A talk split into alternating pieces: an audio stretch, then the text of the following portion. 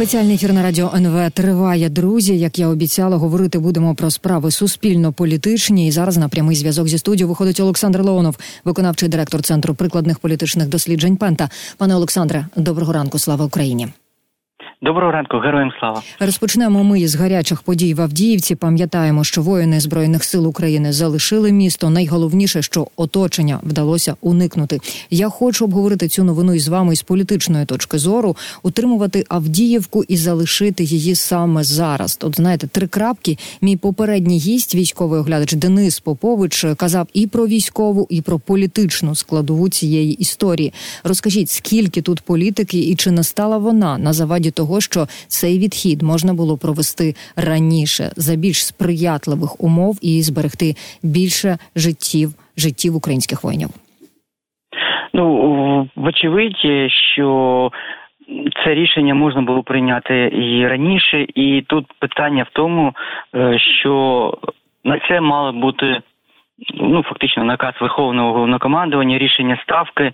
Е, бо зараз виглядає так, що це рішення дійсно вимушене, і коли ситуація стала ну досить е, загрозливою, це рішення правильне і рішення вірне, але от я абсолютно погоджуюсь, що е, це рішення можна було прийняти раніше, тим більше, що з політичної точки зору рішення прийнято під час перебування Володимира Зеленського за кордоном.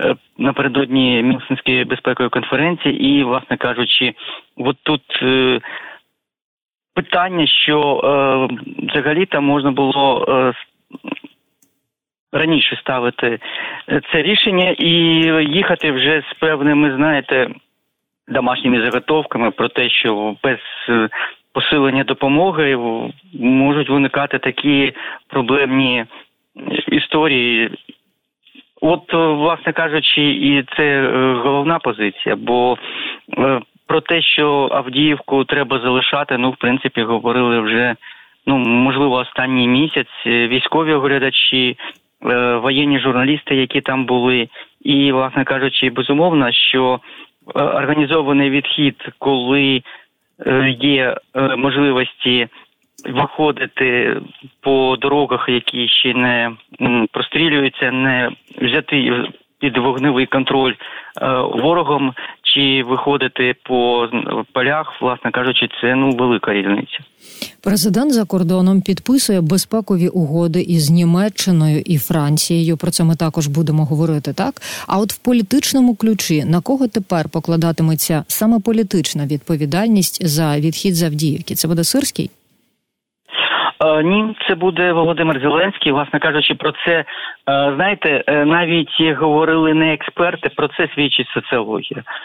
Що після того, як було відправлено у відставку головнокомандувача Валерія Залужного, це означало, що Володимир Зеленський бере на себе всю відповідальність за воєнні рішення, і це сприйняття суспільства, більшості суспільства. І саме тому, власне кажучи, тут немає ніякої таємниці, і це треба було враховувати. Ну, власне кажучи, коли була коли приймалося рішення про те, що е, Авдіївку захищаємо, потім зараз, от коли відходимо власне кажучи, е, взагалі. Е, це не дуже добре, коли знаєте, у такі воєнні рішення е, втручається політика, бо на превеликий жаль, іноді вона заважає раціонально приймати рішення, раціонально, власне кажучи, вирішувати ті чи інші завдання. Власне, така цинічна виходить, чесно кажучи, розмова і цинічна така історія, тому що дійсно йдеться про життя українських воїнів і про те, що стільки вони трималися в Авдіївці. Зараз змушені були відійти, і це було правильне рішення. І знову таке військове командування обіцяє, що обов'язково повернеться Авдіївка Україні, повернуть її нам українські воїни. А от е, КМІС нещодавно Київський міжнародний інститут соціології оприлюднив свіжі дані про довіру до військових і до політиків серед українців. Валерію Залужному довіряють колишньому головнокомандувачу найбільше, тому що генерала підтримують 94% громадян, лише 5 виступають проти. Кирило Буданов він на другому на другому місці, на другій позиції 66% підтримки. А також е, Олександру, а також е, що стосується президента, в нього трохи впав рейтинг довіри. Йому довіряють зараз 64%, тим не менше висока позиція. І власне Олександра Сирського довіра 40%, не довіряють 21%. Там була певна кількість третина, якщо я не помиляюся, опитаних взагалі не знали, хто такий сирський е, до лютого місяця і до того, як він став головнокомандувачем. А як оця історія з Авдіївкою і вимушений вихід звідти українських воїнів позначиться на рейтингах політиків? Ще раз е, даруйте за таке цинічне запитання. Ну, власне кажучи, тут скоріше питання в тому, що зараз е, Володимира Зеленського будуть покладати відповідальність за багато речей, і в тому числі воєнних. Бо коли ми говоримо про це опитування, там є цікавий момент. Там дійсно е, воно прийшлося якраз на період, коли ще обговорювали відставку Валерія Залужного, і два дні після того, як ця відставка відбулася. Так, от е, ви слушно сказали, що у президента е, була до відставки одна цифра, а після відставки за два дні. Змінилося 60 на 40. Uh-huh. Власне кажучи, от тут питання, що якщо це омнібус, який додає, ну власне кажучи, опитування до вже попереднього, і якщо за два дні це настільки вплинуло на результат. У відсотках, власне кажучи, то це говорить про серйозну ситуацію з довірою. Ну а власне кажучи, е, є ще один дуже тривожний момент, що кількість людей, які вважають, що країна рухається в неправильному напрямі, перевищила тих, хто вважає, що в правильному, і в умовах війни, от всі ці речі, е, вони на превеликий жаль дуже серйозні. Бо коли е, багато речей, на які не зважає, е, на жаль, влада, і в тому числі на роботу російського ІПСО, яка зараз ну отримала, знаєте, новий поштовх, оскільки, от коли призначали е, нового головнокомандувача, е, включилися на повну потужність про. Олександра Сирського і про його московських родичів і так далі. І на превеликий жаль, чомусь влада нічого не зробила для того, щоб знаєте, контрдії Бо е, всі ці речі, які закидалися, вони потім ще можуть е, спрацювати. На превеликий жаль. Хоча знову ж таки хотілося б сказати, що Олександр Сирський при всіх е, нюансах, скажімо так, різному ставленні, тому що про нього вони всі знають, він воює проти Росії з 2014 року. І, власне кажучи, вочевидь, що його о, російська рідня тут ні до чого, бо всі ми хто знаєте певного е, віку жили в радянському союзі, і у багатьох були родичі, які з якими в Росії, з якими багато хто розірвав стосунки після 2014 року, оскільки ну це було вже неможливо ні спілкуватися, ні так далі. Ну і про війну на інформаційному полі хочу з вами поговорити. Путін ставив завдання захопити Авдіївку до своїх виборів, і з 12-го разу е, це відбулося. Тим не менше, зараз вони будуть роздувати щоки, заявляти про перемоги, перемоги, щось там ще. Ми маємо бути до цього готовими. Скажіть, чого чекати, як цьому протидіяти? І невже російське суспільство так проковтне порадіє цій так званій перемозі, якщо вони там стільки своїх поклали? Вибачте, я початок е, запитання не чув. Я говорила про те, що Путін ставив завдання захопити Авдіївку до своїх виборів. Ну і власне умовно йому це від е, вдалося з 12-го разу. І говорила про те, що зараз вони будуть говорити про перемоги, перемоги і дуже активно комунікувати цю історію, і що ми маємо бути до цього готовими. От власне чого чекати, як цьому протидіяти, і як до цієї так званої перемоги в лапках, звісно, поставляться в російському суспільстві, якщо там шалені втрати серед росіян. Так, і власне кажучи, знаєте, окрім от е, упоротих пропагандистів, е, е, якщо пробігти по російському сегменту, там особливої радості справді немає, бо величезні втрати. Ну і власне кажучи, там вже задають такі запитання, що в Росії стільки що в Росії скільки військових і скільки міст і містечок в Україні, чи взагалі вистачить при таких темпах Росії ресурсу виконати от всі ці завдання так званого СВО. Тобто більшість людей в Росії таки розуміють, що ну, власне кажучи, це теж е, досить сумнівна перемога, тим більше, що е, терміни постійно переносились. Давайте згадаємо, що це було спочатку, що увесь Донбас мали захопити ще у 22-му році. До певної дати, потім все це переносилось, переносилось, переносилось і закінчилось тим, що Авдіївку захопити до е, виборів Путіна. Ну і власне кажучи, з такими е, зусиллями і і е, ціною, бо, власне кажучи, міста як такого немає. От фактично е, Росія просувається на Донбасі, перетворюючи її у пустелю, в таку, знаєте, я знаю, сіру пустелю, яка де ніхто не може жити, і вочевидь, що у Росії немає ні ресурсів, ні можливості все це відновити фактично це війна на знищення, повністю знищення. І ще одну подію я хотіла вчорашнього дня. Е, хотіла з вами обговорити це смерть Навального. Реагували на це світові лідери. Реагував на це президент Зеленський. Зокрема, він заявив, що вбив Навального Путін. Е, і е, власне такою самою подібною реакцією була і президент реакція президента США Джо Байдена. А крім того, Байден використав повідомлення про смерть Олексія Навального, щоб натиснути на конгрес, нагадати Е, про Україну і нагадати про підтримку України, аби було ухвалене відповідне е, рішення. Е, ну а кілька представників демократичної партії США в Конгресі, реагуючи на повідомлення про смерть Навального, також закликали схвалити пакет додаткової допомоги Україні. Про це вже політико пише. А як ви вважаєте, яким чином Навальний, точніше його смерть чи вбивство, можуть допомогти Україні отримати американську допомогу? Це спрацює чи ні зараз? І взагалі які наслідки смерті Навального може мати для України? Ну, власне кажучи, я погоджуюсь, от і з цими заявами, і те, що зробив Володимир Зеленський, що Навального вбив Путін, і тут є важливий момент, що е, на превеликий жаль, це констатувала навіть західна соціологія, що загроза від Росії починає. Е, бути такою гострою, от, наприклад, Сполучених Штатів в Штатах вона на третьому місці, в Німеччині на сьомому, серед всіх інших проблем і загроз в Італії на дванадцятому.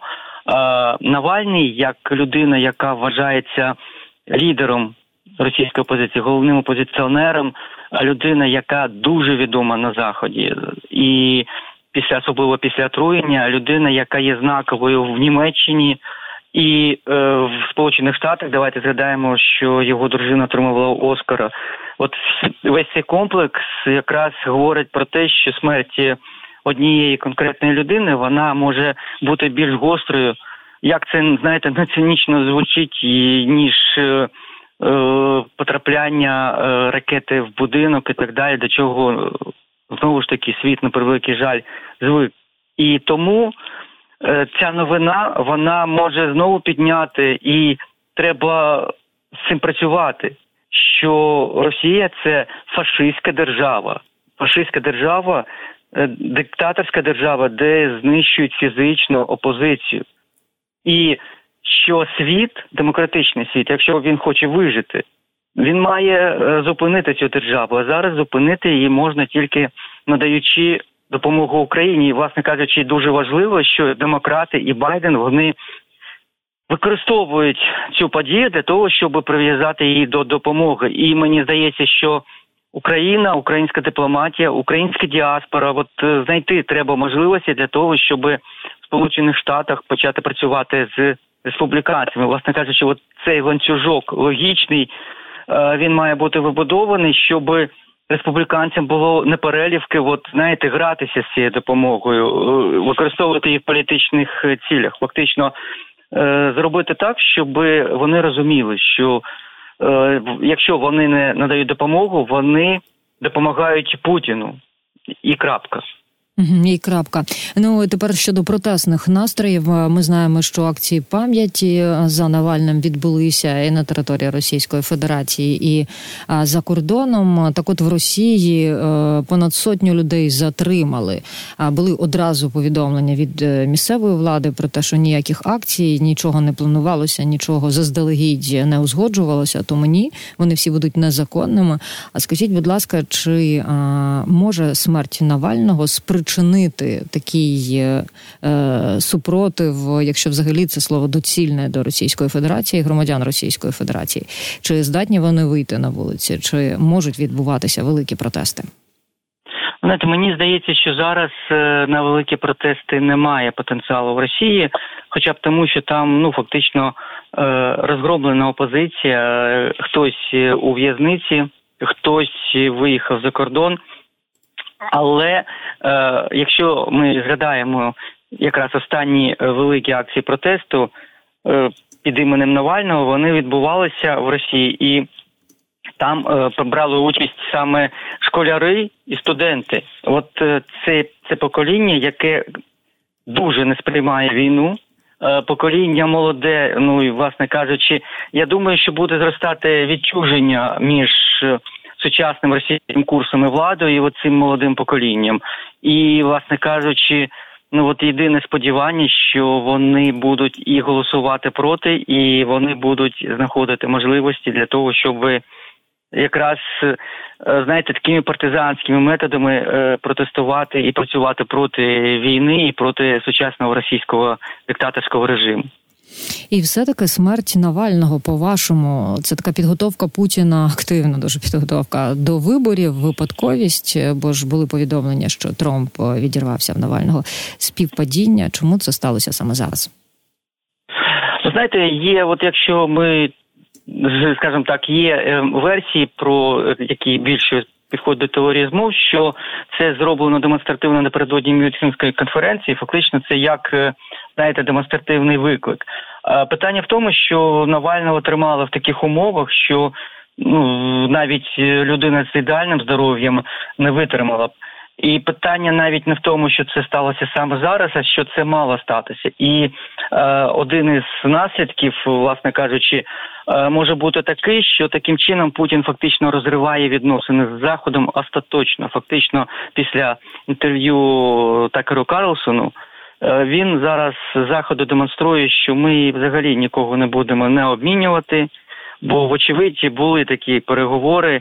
Е, ми не збираємося з вами домовлятися. От ми будемо тримати свою лінію. І от тут дуже важливо знову ж таки, якою буде реакція заходу, бо свого часу.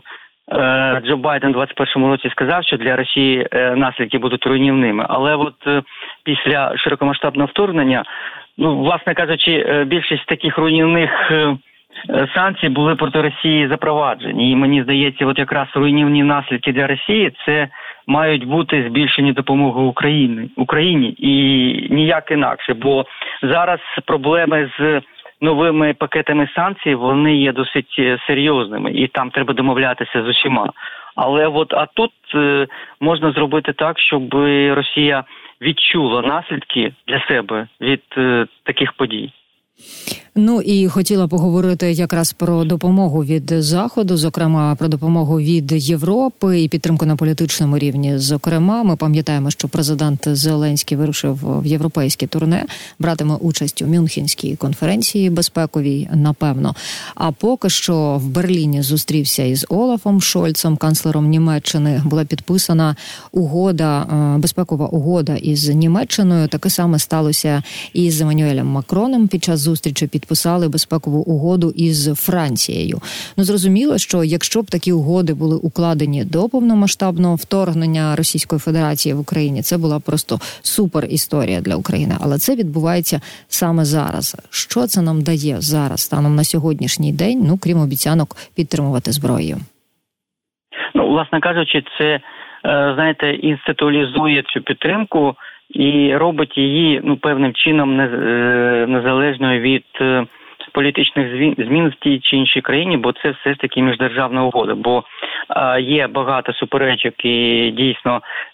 немає в цих угодах е, речі про безпекові гарантії, а безпекове запевнення, але тим не менше там все ж таки є зобов'язання, які інша держава бере на себе, і вочевидь, що ці зобов'язання стосуються і військової е, ну, допомоги е, зброєю, е, підготовкою українських збройних сил і розвиток українського ВПК. І, власне кажучи, це шлях, який є досить тривалий, але він вірний з тієї точки зору, що тим шляхом йшли свого часу і Південна Корея і Ізраїль, і зараз їх ВПК такий, що навіть країни НАТО залюбки купують їх зброю, і саме тому для України це шлях, який ще тільки варто і треба пройти, але е, важливо, що ми цей шлях. Е, скажімо так, розпочали, і е, вочевидь, тут є і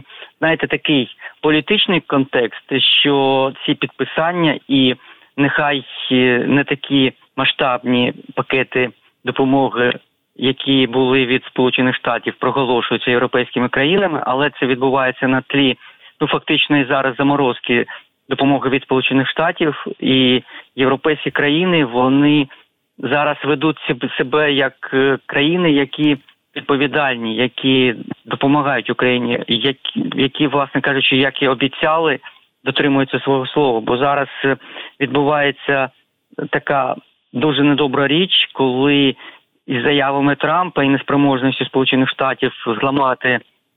Е, опір трампістів в Конгресі. Ну фактично, Сполучені Штати втрачають е, статус е, світового лідера, втрачають статус країни, яка є ну фактично головною демократичним стрижнем на планеті, uh і цим вочевидь захочуть скористатися диктаторські режими Китай. Північна Корея, Росія, власне кажучи, знаєте, це як е, слабкість, яка є е, провокацією до наступних масштабних е, проблем. Угу. І от тут е, Сполученим Штатам це треба абсолютно точно розуміти, особливо виборцям республіканцям, що навіть якщо Сполучені Штати захочуть вийти з НАТО, то це означає, що самі штати залишаться наодинці з багатьма зовнішніми ворогами. І будуть відповідати це... на глобальні виклики світу самі, самі перед собою. Власне, Абсолютно, так дякую, дякую, так. що ви на цьому наголошуєте. І власне я ще раз нагадаю, що Олександр Леонов, виконавчий директор центру прикладних політичних досліджень Пента, спілкувався зі мною друзі.